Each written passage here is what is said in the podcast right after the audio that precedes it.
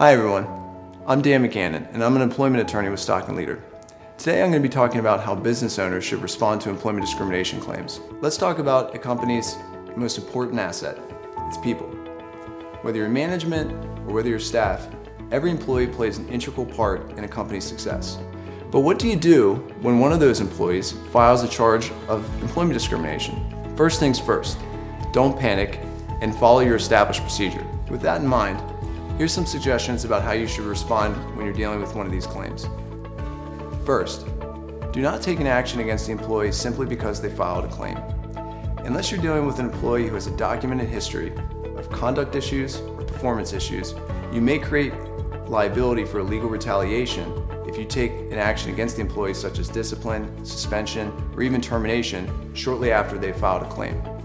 Secondly, read the complaint carefully and conduct a thorough investigation and make sure that that investigation is well documented. Third, respond to the investigating agency in a timely manner. By doing so, you can enhance your credibility with the investigating officer. Finally, consult a legal professional when you're dealing with these issues. By doing so, and teaming up with somebody who has experience in dealing with these types of employment matters, you'll be able to reduce your liability and also protect your legal interests.